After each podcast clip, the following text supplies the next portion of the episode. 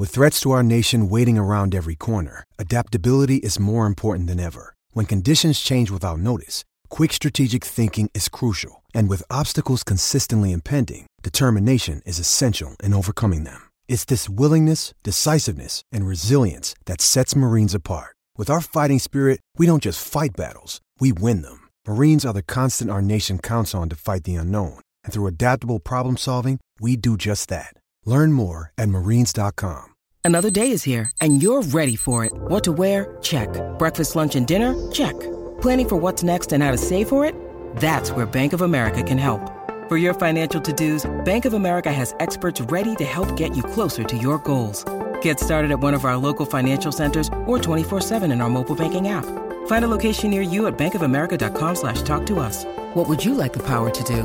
Mobile banking requires downloading the app and is only available for select devices. Message and data rates may apply. Bank of America and a member FDIC. Hey everybody, it's Dan and we're back on the Orange and Brown Talk podcast with a Hey Mary Kay edition of the podcast here on a Wednesday. Mary Kay Cabot answers questions from our Football Insider subscribers about Odell Beckham Jr., Baker Mayfield, and so much more, including are there any Browns on this roster who could be on a path to the Hall of Fame. That comes up in the second half of the podcast. Now, if you're not a Football Insider subscriber, go to cleveland.com slash Browns, click the blue banner at the top of the page, get all your info and get signed up. A newsletter delivered to your inbox every single day. I actually wrote today's newsletter. Uh, a member of our Browns reporting team writes it every day. Uh, you get access to exclusive stories on cleveland.com slash Browns, and you can become one of our text subscribers. So again, cleveland.com slash Browns, the blue banner at the top of the page. Get info and get signed up. All right, let's do this the Orange and Brown Talk podcast, the Hey Mary Kay edition, here on a Wednesday.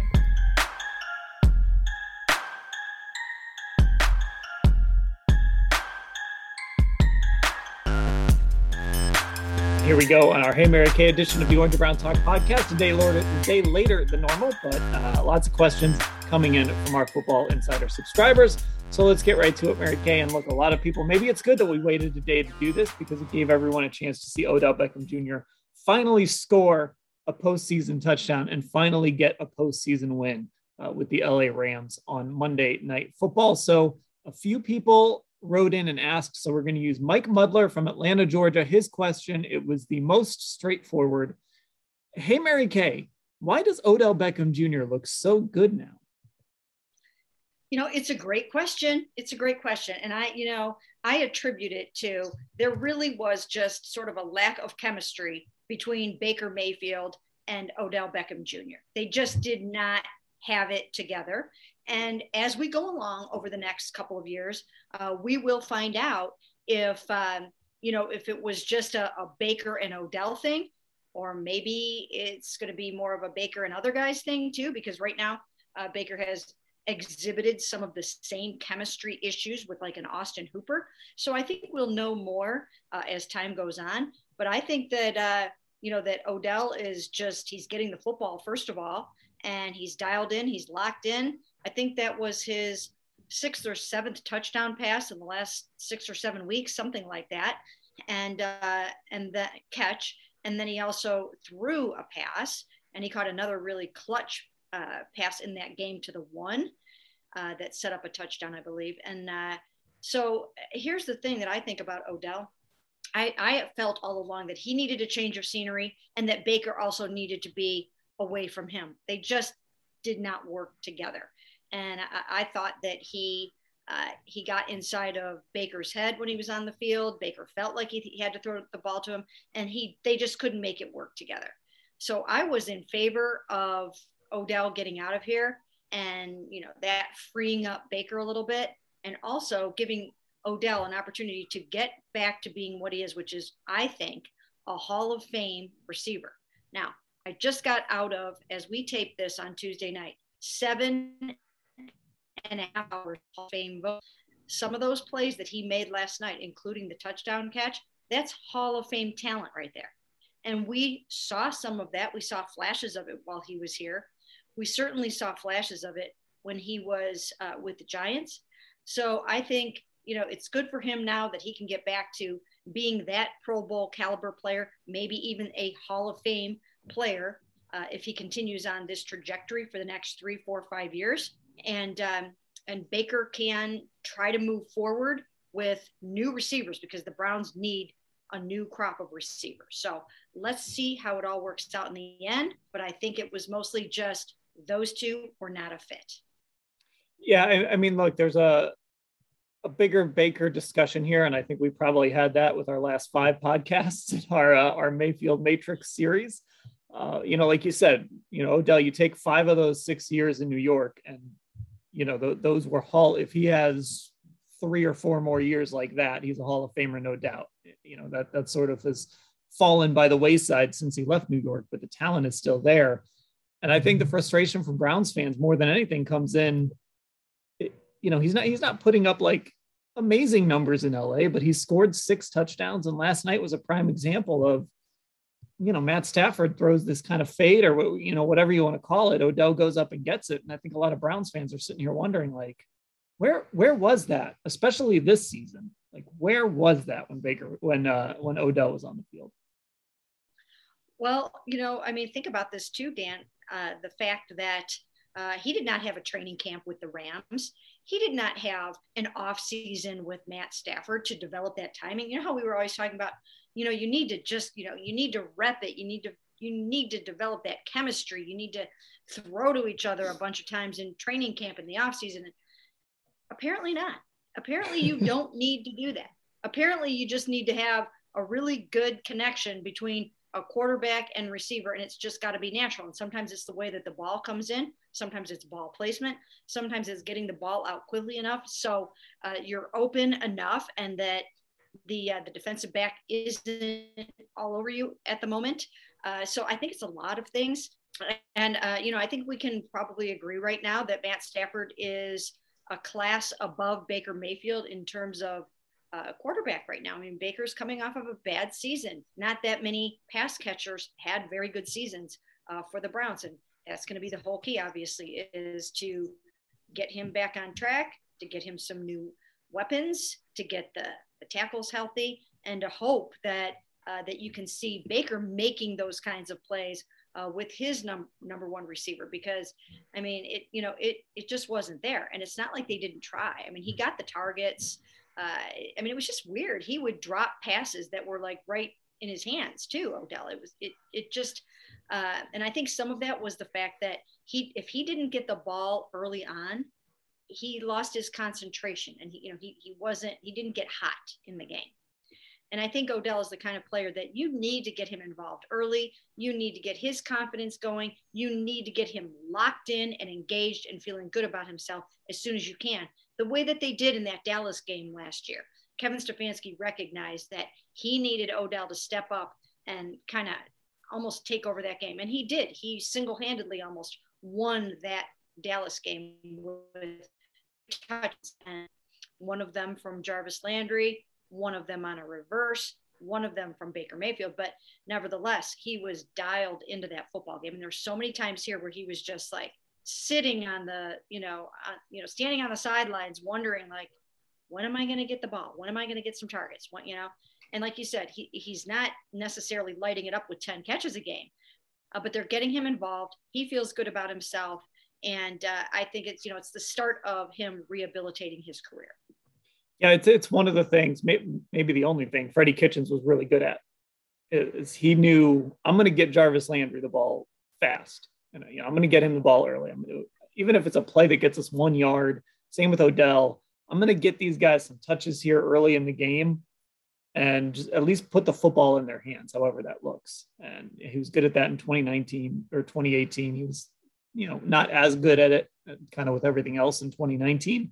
Um, and, and it's something Kevin hasn't always done well with guys is necessarily. You mentioned that Dallas game, but there's there's been other times when it's kind of like you know just just put the ball in Jarvis's hands, even if it's not the best play. Put the ball in Odell's hands, even if it's an end around that's going to get you two yards. You can live with that outcome. Just but just get the ball in their hands once or twice. You know, let them feel the football. It's kind of like in basketball. You know, you just just let a guy get the ball in his hands a little bit. Yeah, I thought he did a better job of that last year. I really do. I mean, it's odd when you look back to the 2020 season because you know, some of the more, you know, trick plays, gadget plays, getting those guys doing some different things. Uh, it just didn't seem like as much of that was there. And the notion of getting those guys, those two guys involved early and often. It, it just seemed like it was lacking something. And then I think by the time they got to the end, Baker really wasn't going to Odell with the ball anymore. And I don't think that was a Kevin thing as much as I think it was a Baker thing. I think Baker lost some faith and trust and confidence in Odell. And I do think that there were times where he just wasn't throwing him the football. And even though, you know, that cut up, um, you know, the Odell is always open video, uh, even even though you can, you know, pick things out of a game and make it look like certain things, um, I do think that there was something to be said for the fact that uh, there were times when there would have been opportunities uh, to get him involved, and they were not taking advantage of it for one reason or another. And I was fully in support of, you know, ending the Odell experiment here because I didn't think it was going to get any better. Yeah, I, I think, you know, as frustrating as, as it is for Browns fans to see him thriving elsewhere, it became pretty clear it just wasn't going to work here. Uh, okay, let, us talk quarterbacks. And Paul Spencer from New York City had a question. But first, Paul sent me a DM, and I'm going to throw this out there, and I'm just going to warn everyone. I don't want to make this a trend. My DMs are open. I, I don't want to have to close them because I get a bunch of requests like this. So this is for Paul only. All right. Mary Kay, you blocked Paul Spencer back in the day. He doesn't know what for, but uh, here's what he says I'd love to follow you on Twitter, but a couple years back you blocked me. I don't know what I did to earn the block, but if I offended you in some way, I can only say it probably wasn't intentional. So, can you forgive a poor boy who grew up on the mean streets of Cleveland Heights, just down the block from the Unitarian Church, and find it in your heart to unblock me? Well, Dan, since Paul is asking so nicely, um, sure, I will un, un, unblock Paul. He wants to be unblocked, and uh, you know, as as everyone can hear there, he did ask nicely. And sometimes I I block people because it's mostly because of some kind of verbal abuse, and then sometimes if I am feeling it in the moment, I will block people that like verbal abuse. Oh, right. So Paul, yeah, maybe maybe Paul got caught up in something like that. He could have gotten caught caught up in hitting that little like button for some verbal abuse. And if you support verbal abuse, then I I block some of that too. So you know what can you do? Um, but anyways, so sure, let's uh, let's unblock Paul. You can let me know what his uh, his Twitter is, and we'll we'll give him another chance. People deserve second chances, Dan, don't you think?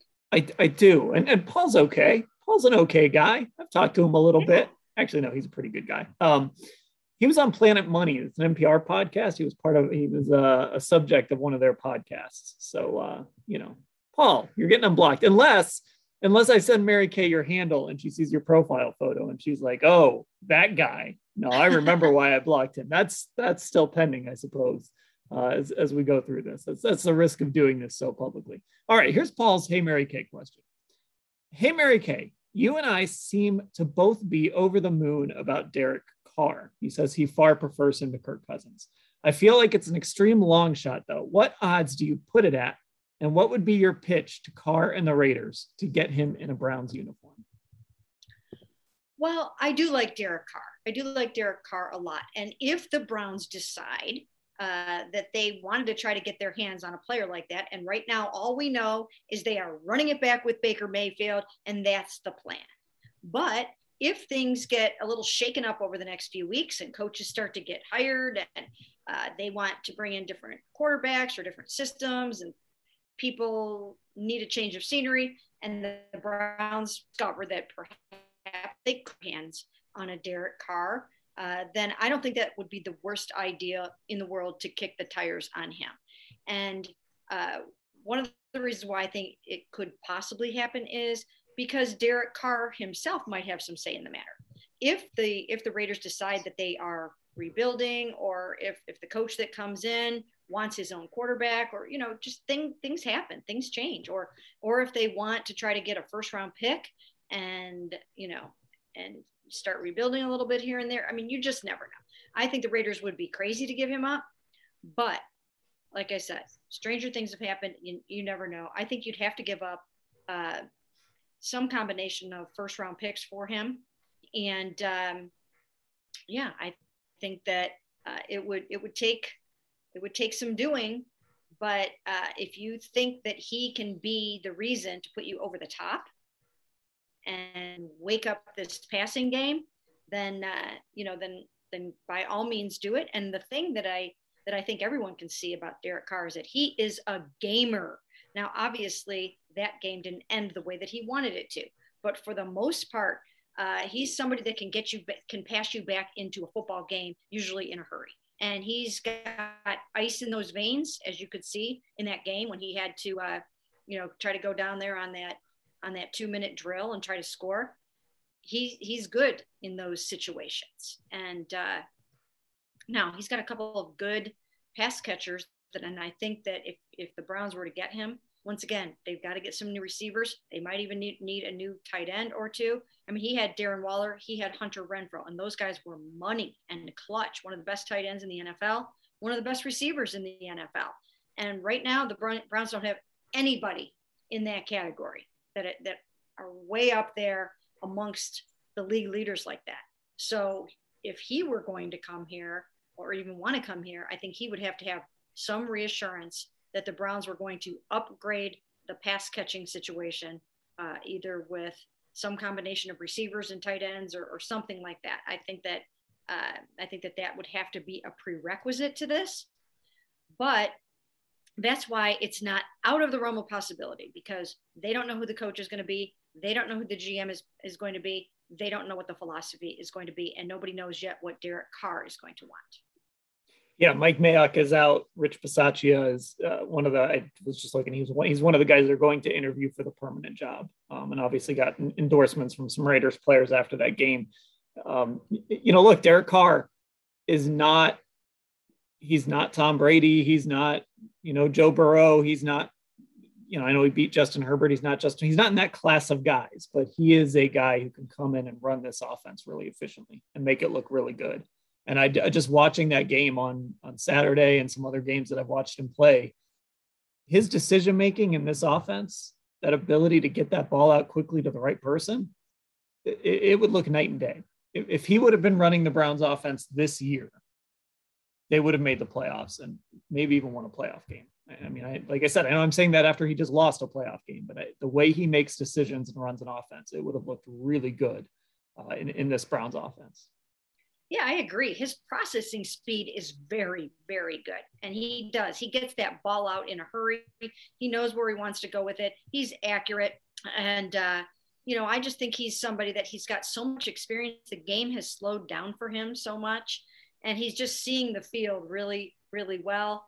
And, you know, there's a lot to like about him.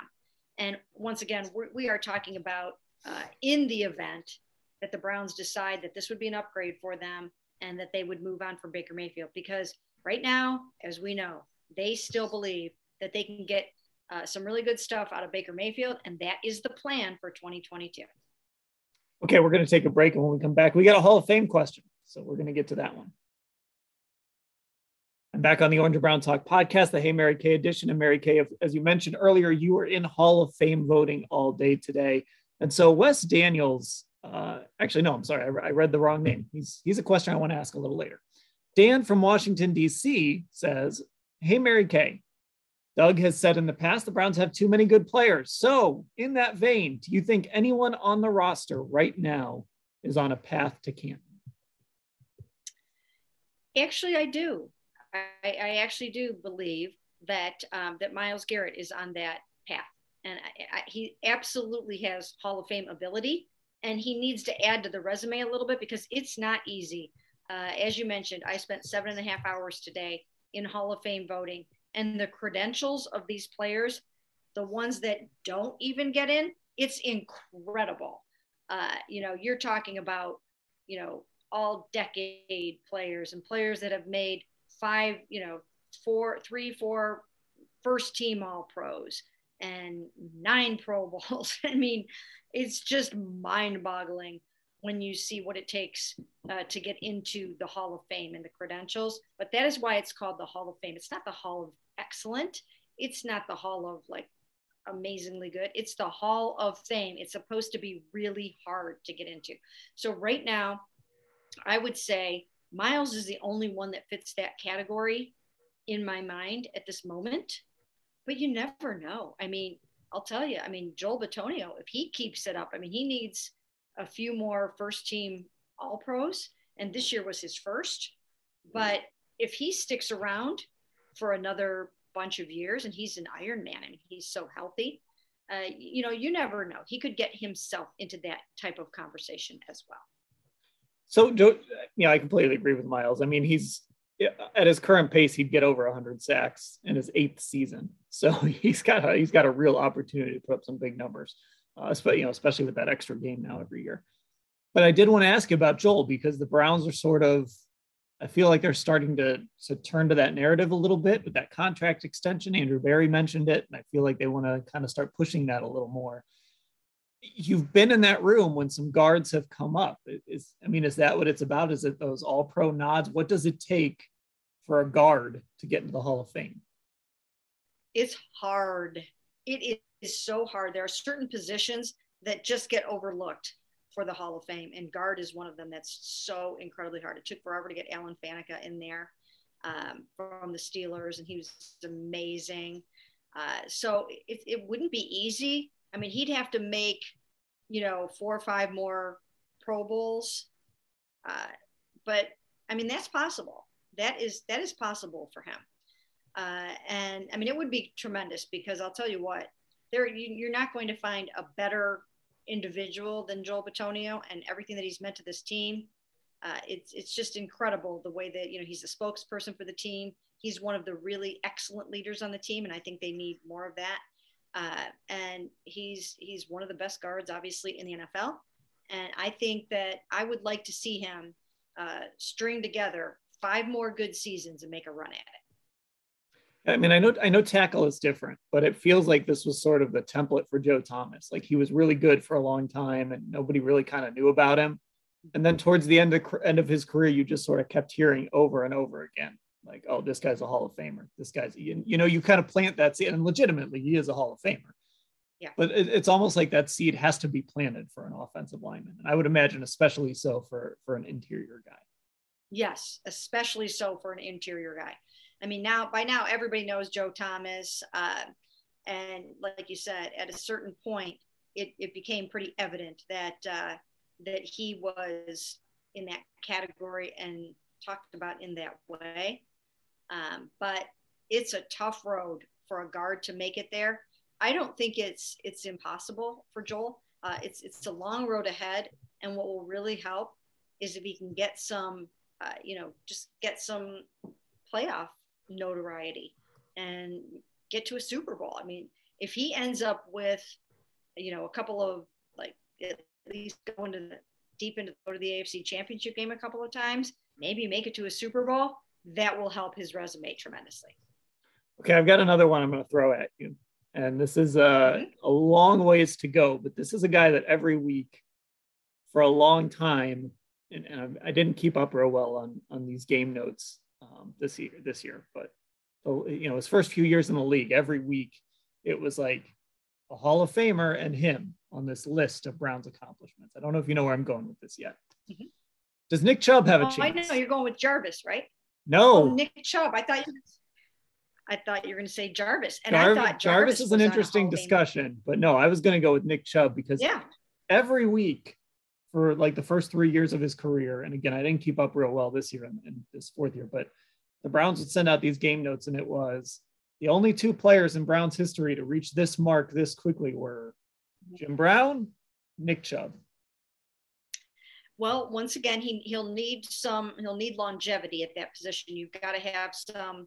You really have to have some things going for you. So he's going to have to keep it up. Uh, he's going to have to keep making more Pro Bowls uh, I would say he's going to need another, you know, probably five some good years of thousand yard seasons and Pro Bowls and All Pros and and all those kinds of things. He's going to need that, and you're going to need to be uh, on an all decade team if, if you if you can get that. Um, all of these guys are going to need um, just some more high profile recognition. You want to be on, you know, in prime time more often. You want to be in the playoffs. You want to be in an AFC championship game. And you definitely want to be in a Super Bowl if you can. But he's one that he has the potential, he has the ability. There's no question about that. Uh, but you need a lot of other things to go along with it.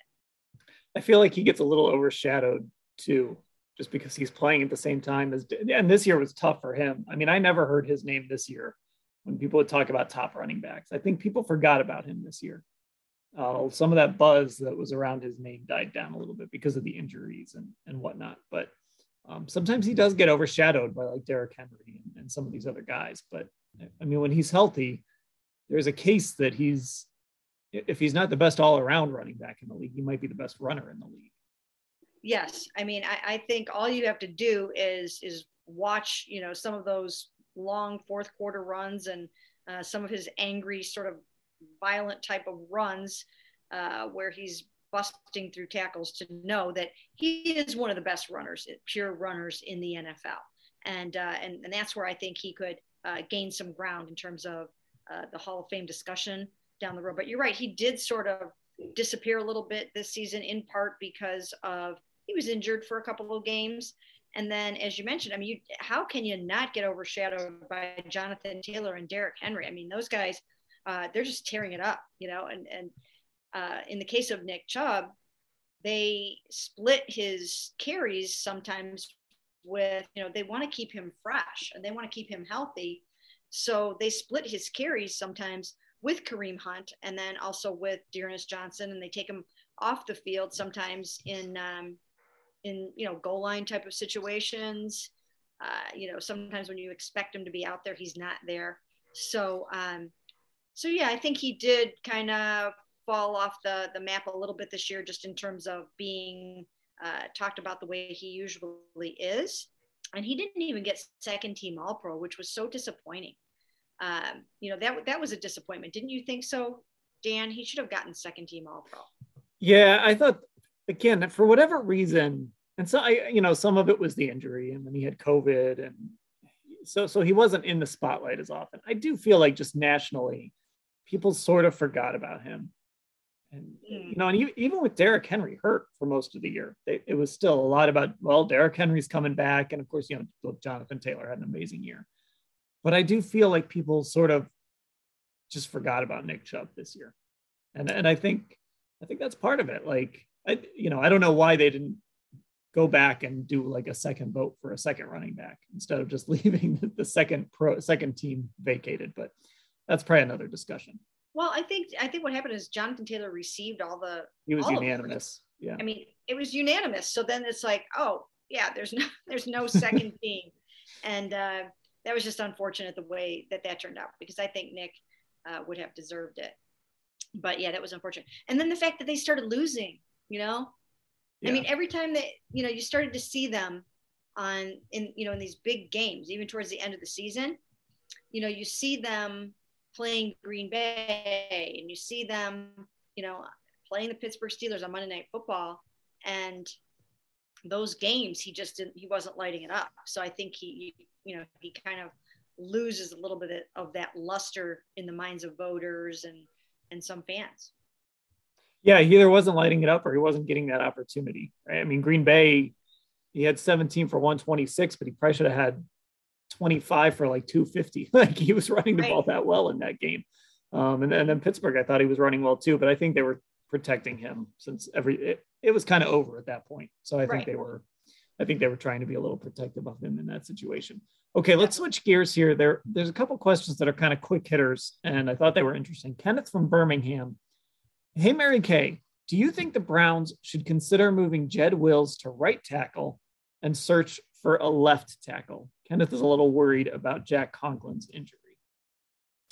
Well, yeah, and I've been talking about that and writing about that for weeks. That it was kind of like flying under the radar. The fact that hey, Jack Conklin might not be back at the start of next season, right? I mean, right. that's a six to twelve month injury. Maybe he will be, but maybe he won't be. So they do have to start thinking of a replacement right tackle and they do have to start thinking of plan B at left tackle. I wouldn't be opposed to them at least considering moving Jed to the right side where he played in college and excelled. Uh, now he was uh, blocking for a lefty QB Uh, so he was still the, the blindside protector. But, um, you know, it might not be the worst thing in the world. Maybe he struggles to, to try to get his uh, mind and his body to do what he wants to do over there on the left side. And I remember talking to Nick Saban about that when uh, when Jed was was uh, coming out in the draft in 2020, and he said it remains to be seen. Like I don't know if he's going to be able to make that transition. He didn't. It wasn't like he said absolutely 100% he's going to be able to do this. He was, you know, he was leaving the possibility open that it might not be an easy transition for him. And I don't know if that has anything to do with it or the fact that he suffered an ankle injury in week one against Kansas City. And he just kept having to play on it because Chris Hubbard was lost uh, to an injury and they just, they needed to press him back into service when he was hurt. And he didn't want to play. You could tell he didn't want to play. And he, he was like coming off injured and hobbled. And uh, that was a really, really tough time. And I don't think he ever really necessarily recovered from that young players like that, when things go bad, I mean, they can they can lose a little bit of their confidence too. So I think you have to be careful of that because you know if you're out there hobbling around on an ankle and you're starting to get beat a little bit or your technique is not what it needs to be you know it, it can mess with your head a little bit and he never seemed to recover fully from that ankle injury, in my opinion. I, I, he ended up as I think the 56th best best offensive tackle in the NFL according to Pro Football Focus. Now that's not you know that's not written in stone. I don't think the Browns would have graded him that low in the league amongst tackles, uh, but nevertheless, it's it's not 30. You know, it's not you know it's not 26. Um, so that that wasn't good. I do think it would be worth at least contemplating moving him to the right side and figuring out what you want to do at the left side. Would you, if you decided to move him to the right side, would you give consideration to Joel as your full time left tackle? You know, I mean, I would if you need it, or maybe even just for a season until you could figure something else out. He doesn't seem to want to do that, but he is talented enough to do that. He is absolutely talented enough to do that. So um, it would be have it would have to be something that he would absolutely embrace and want to do. Um, but you know, if you don't want to, you know, weaken that left guard position when you've got an All Pro there, you know, then then you might just have to to start looking around for two new tackles or one new tap one new starting tackle and a couple of good backups in the event something doesn't work out. But but you, how however you slice it, they need better left tackle play and better right tackle play next season. Contract wise, by the way, just out of curiosity, Joel would be one, two, three, four, five, six, somewhere around seventh or eighth in yearly average as of right now. If you were to switch to tackle, right now he's the highest paid, uh, highest paid left guard in football. Uh, okay, one more question here. This comes from Wes Daniels in Greensboro, North Carolina. Hey, Mary Kay.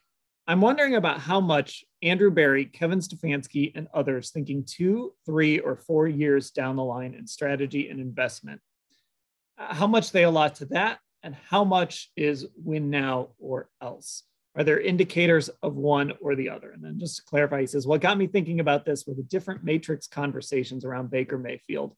Uh, you just wondered how much they are thinking and planning past next year and how much of it feels do or die right now. And I thought this was an interesting question because I think it speaks to, you know, Andrew talks about this a lot, you know, kind of balancing that long term thinking, but also understanding the short term.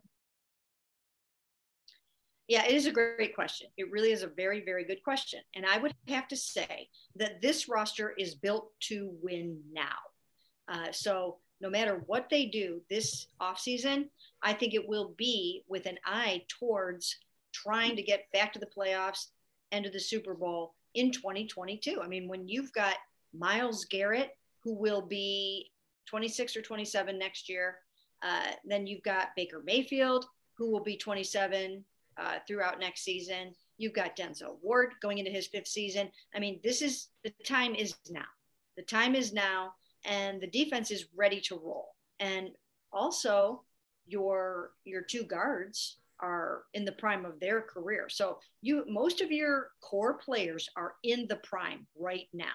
And I think that you have to seize the moment and you have to try to get them there now. I mean, you don't want Nick Chubb to start breaking down. You don't want Kareem Hunt to start breaking down. As it is, you might have, you know, run it back one year too long with your receivers, at least in this offense with this quarterback in this scheme and all of that sort of stuff. Um, so, uh, yeah, this is the time where where their best players, their Pro Bowl players, their highest paid players are right in the thick of their career. And you do not want to waste any more time. And that's why, you know, we did that whole Matrix series and we had that, that you know, five podcasts about the Mayfield metrics and all of that because, uh, because of this very reason. Do you have the quarterback right now that can get you there? Because if you don't, you know, you really have to think about how you want to manage and approach next season when there's a lot of players on this team ready to go uh, to the next level in their career. Yeah, I, I, think that's the key point is you've got these guys now who are, you know, these aren't just a bunch of young guys. These guys are, you know, Denzel is probably is the youngest in that group. I, I, just looked it up. He turns 25 in April. Uh, but Myles just turned 26 you know, you mentioned Baker is 27. I mean, this is this is it. Like it's it's John Johnson didn't sign here so that you can win five years from now. He might not be here five years from now.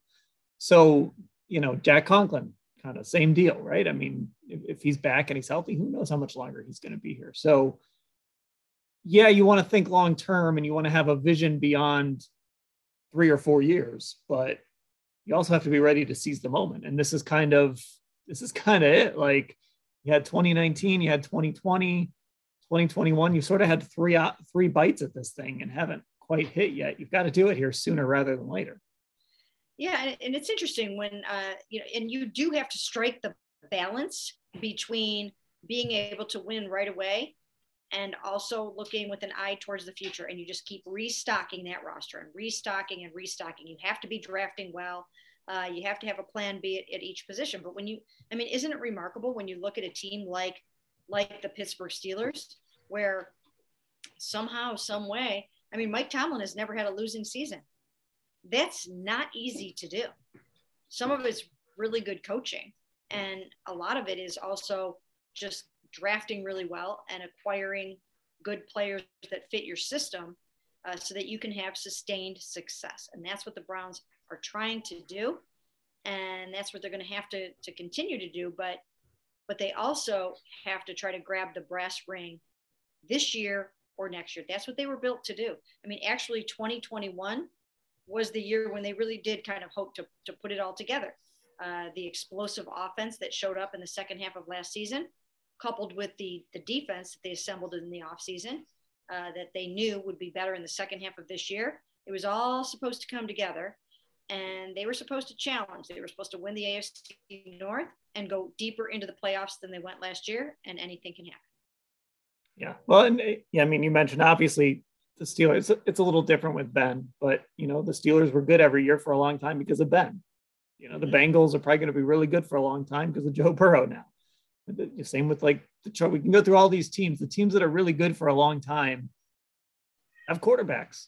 The Patriots, the Patriots were really good for a long time because obviously the way they built their team, but they also had Tom Brady for 18 years or whatever it was. So that that's a huge, huge piece of the puzzle when, when we kind of talk about how to build this thing and how to sustain long-term success.